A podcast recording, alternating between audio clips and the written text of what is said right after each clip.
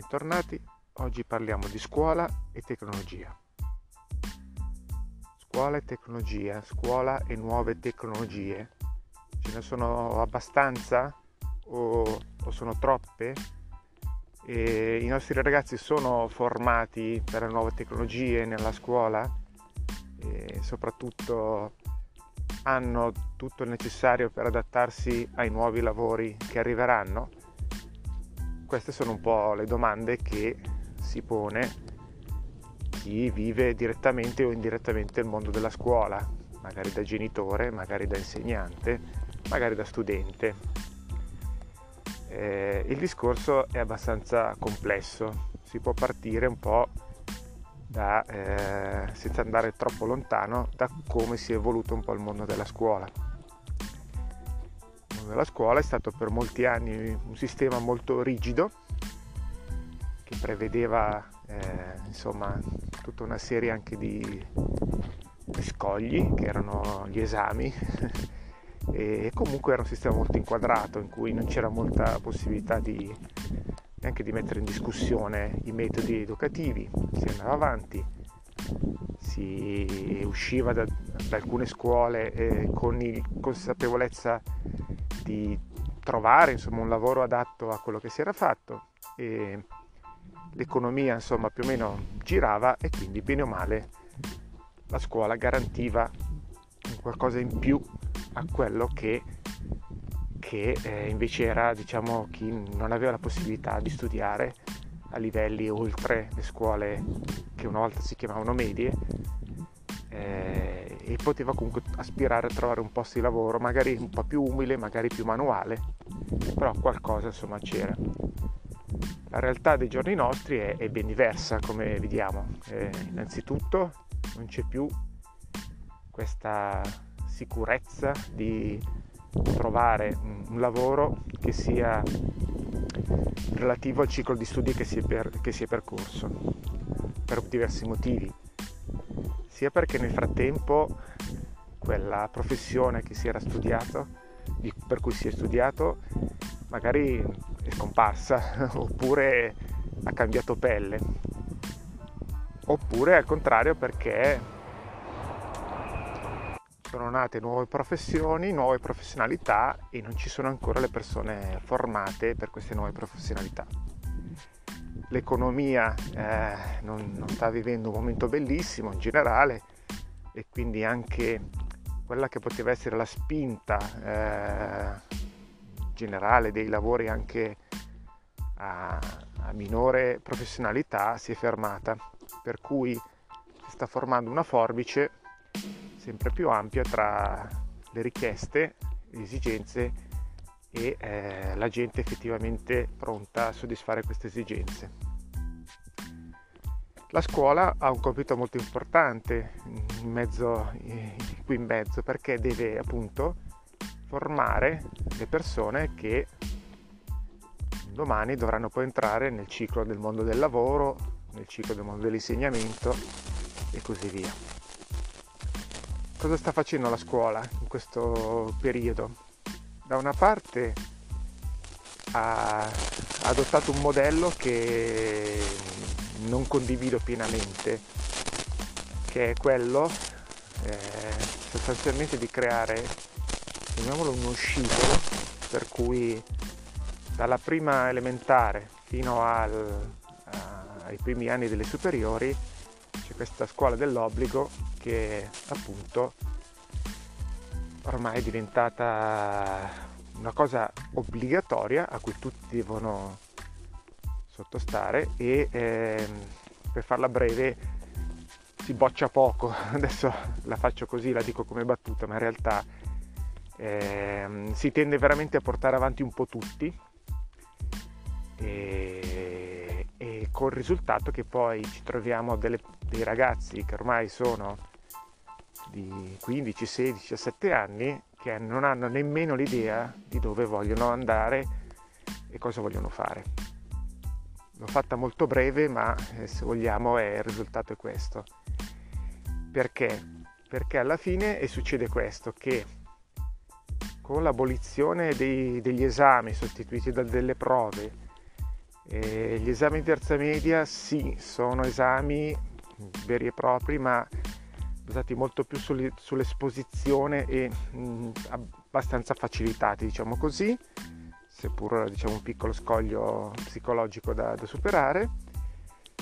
E si è creato quelle barriere in cui si filtravano eh, un po' anche eh, le, le, le capacità, le professionalità dei ragazzi, appiattendo un po' tutto verso il basso.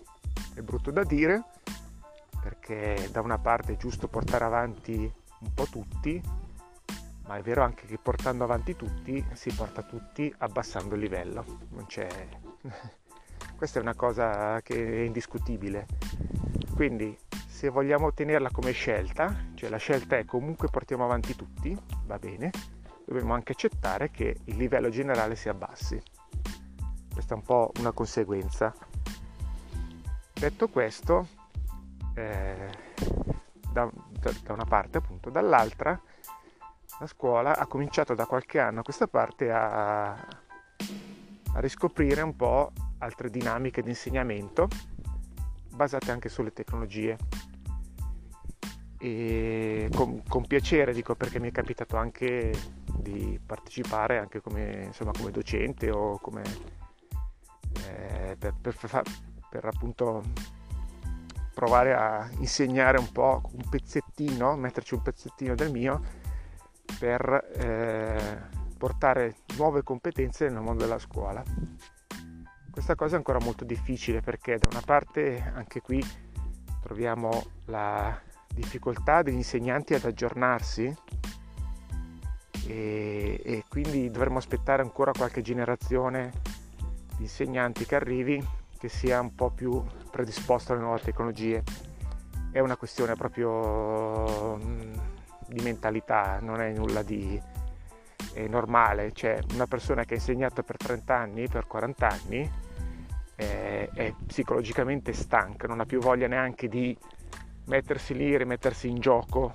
Non, mo, alcuni lo fanno, eh, sono veramente persone lodevoli, perché appunto dopo 40 anni buttano all'aria tutto e, e, e, si rimettono ancora in gioco, però posso anche capire che non sia da tutti, che sia magari più facile trovare un insegnante più giovane che abbia uno spirito diverso. E, e quindi insomma dobbiamo aspettare un po' che cambi la generazione degli insegnanti con l'arrivo di questi insegnanti nuovi che hanno anche un po' più di maneggevolezza per le nuove tecnologie. Eh, ripeto, mm, stanno arrivando e stanno introducendo dei metodi nuovi legati soprattutto al cambio di didattica. Non c'è più questa didattica frontale dove appunto io spiego voi ascoltate zitti, ma si fa un po' più partecipare anche i ragazzi eh, e introducendo anche nuovi metodi di insegnamento basati su sul, sullo stimolo delle nuove competenze, lo chiamerei. Allora, questa, questi stimoli nuovi vengono dati con strumenti nuovi che sono anche basati su nuove tecnologie. Anche qui però bisogna fare un piccolo distinguo perché queste tecnologie vanno insegnate, il compito questo è quello degli insegnanti, nel modo più corretto. In altro modo si rischia che diventi solo un piccolo gioco introdotto in classe che non porti, non porti frutti. E, um, c'è anche appunto questo rischio, però um, insomma da quello che ho potuto vedere anche grazie a istituzione di nuove figure nella scuola come l'animatore digitale o altre appunto figure intermedie così eh, si, stanno, si sta procedendo sulla strada giusta e qui entra per esempio funzione in, eh, entra in gioco l'insegnamento del coding. Il coding che all'inizio è stato preso mh, mm, molto con eh, entusiasmo. Eh, ha suscitato così alcune critiche iniziali perché soprattutto da chi non, non sapeva neanche di, di cosa si stesse parlando Adesso che è entrato un po' eh, in tutte le scuole, in parecchie scuole, eh, ed è anche più conosciuto dagli insegnanti, comincia ad avere critiche maggiori come apprezzamenti maggiori, normale, cioè quando una cosa diventa più di successo eh, aumentano sia, i, sia appunto i complimenti che le critiche e cominciano anche a, ad arrivare i primi detrattori del coding. Però il mio punto di vista è che questi, queste persone che criticano appunto l'insegnamento, io, io non sono molto contento, nel senso che ho provato a insegnarlo e secondo me funziona. Il motivo è che spesso c'è un... Eh, viene mm, mal interpretato come insegnamento mi spiego meglio. Il coding in sé non insegna ai ragazzi, ai ragazzini, perché parte dalle scuole primarie anche, a programmare. Sì, si utilizzano anche dei linguaggi di programmazione, ma lo scopo non è quello di insegnargli un linguaggio di programmazione. Probabilmente a 5 anni, a 6 anni sono ancora piuttosto piccoli per poter partire con un linguaggio di quel tipo. Il coding insegna un'altra cosa, insegna, e qui la dico veramente come paragone, a cavarsela nella vita, cosa che non si insegna più nella scuola, ma neanche più in famiglia e neanche più nella vita.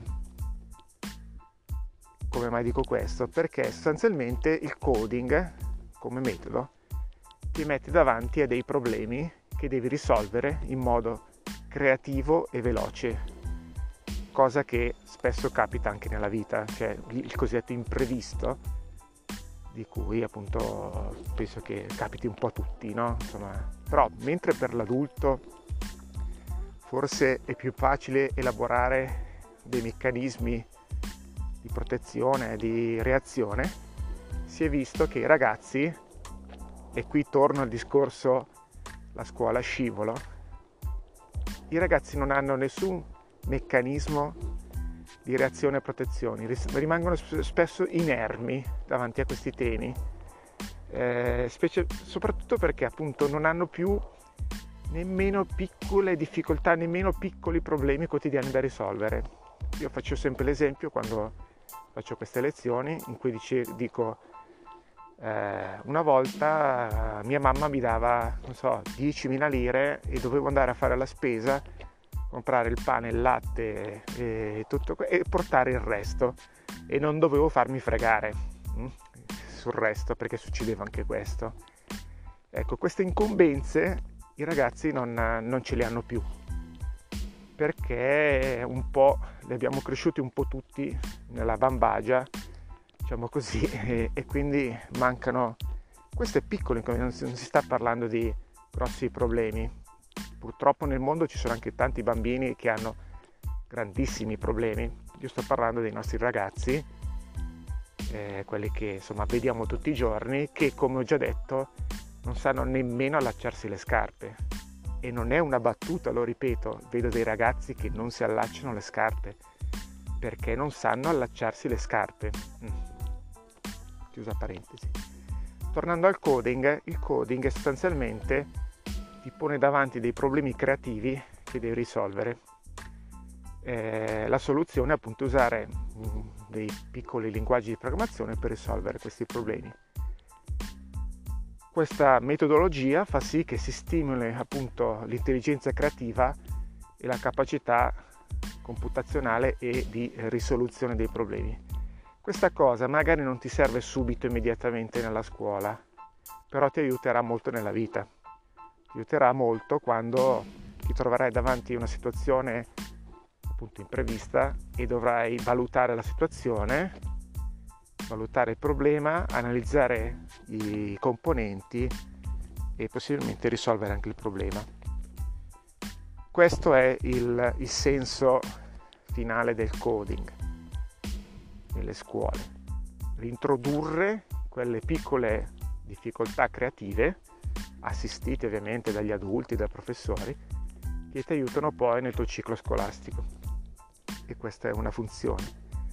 La seconda funzione è che utilizzando nuove tecnologie a livello base, appunto come la robotica educativa, la programmazione di oggetti fisici come le famose schede Arduino, eccetera, eccetera, introduce eh, delle porte verso delle nuove professionalità.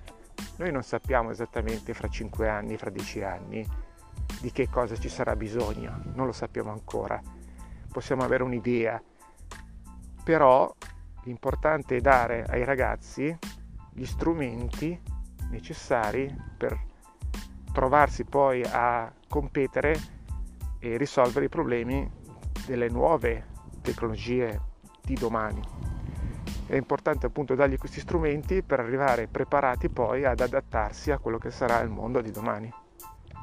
Questa cosa, per chi è un po' più anziano, diciamo così, prima te lo dava la scuola eh, bastonandoti un po' di più, non so, non, non saprei dire, quella leggera severità in più ti inquadrava, ti dava comunque uno strumento magari non tecnico, ma più psicologico, insomma, di adattamento.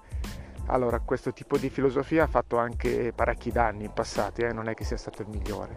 È preferibile, secondo me, quello attuale, dove comunque insegniamo ai ragazzi ad affrontare nuove sfide, nuove professionalità e, eh, e gli diamo appunto gli strumenti.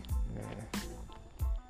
Per il discorso invece tecnologie vere e proprie, intese come presenza della tecnologia, lì siamo un po' indietro a livello generale, nel senso che eh, la scuola italiana in generale soffre un po' di tutta quella che è la situazione nazionale in quanto a connessione, disponibilità di banda, disponibilità delle nuove tecnologie, insegnamento dell'informatica, eccetera, eccetera.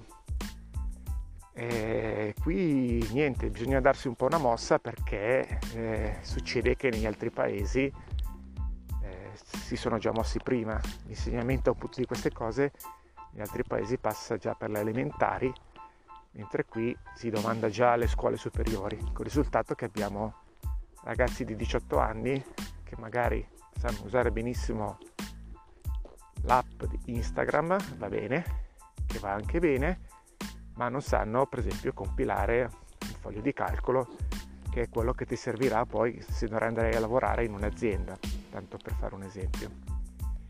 Questo per tornare al famoso paragone per cui ci sono persone che pensano che i loro figli siano già formati a sufficienza su queste cose. Mi dicono, ah, mio figlio è bravissimo, è sempre lì attaccato al cellulare, al computer.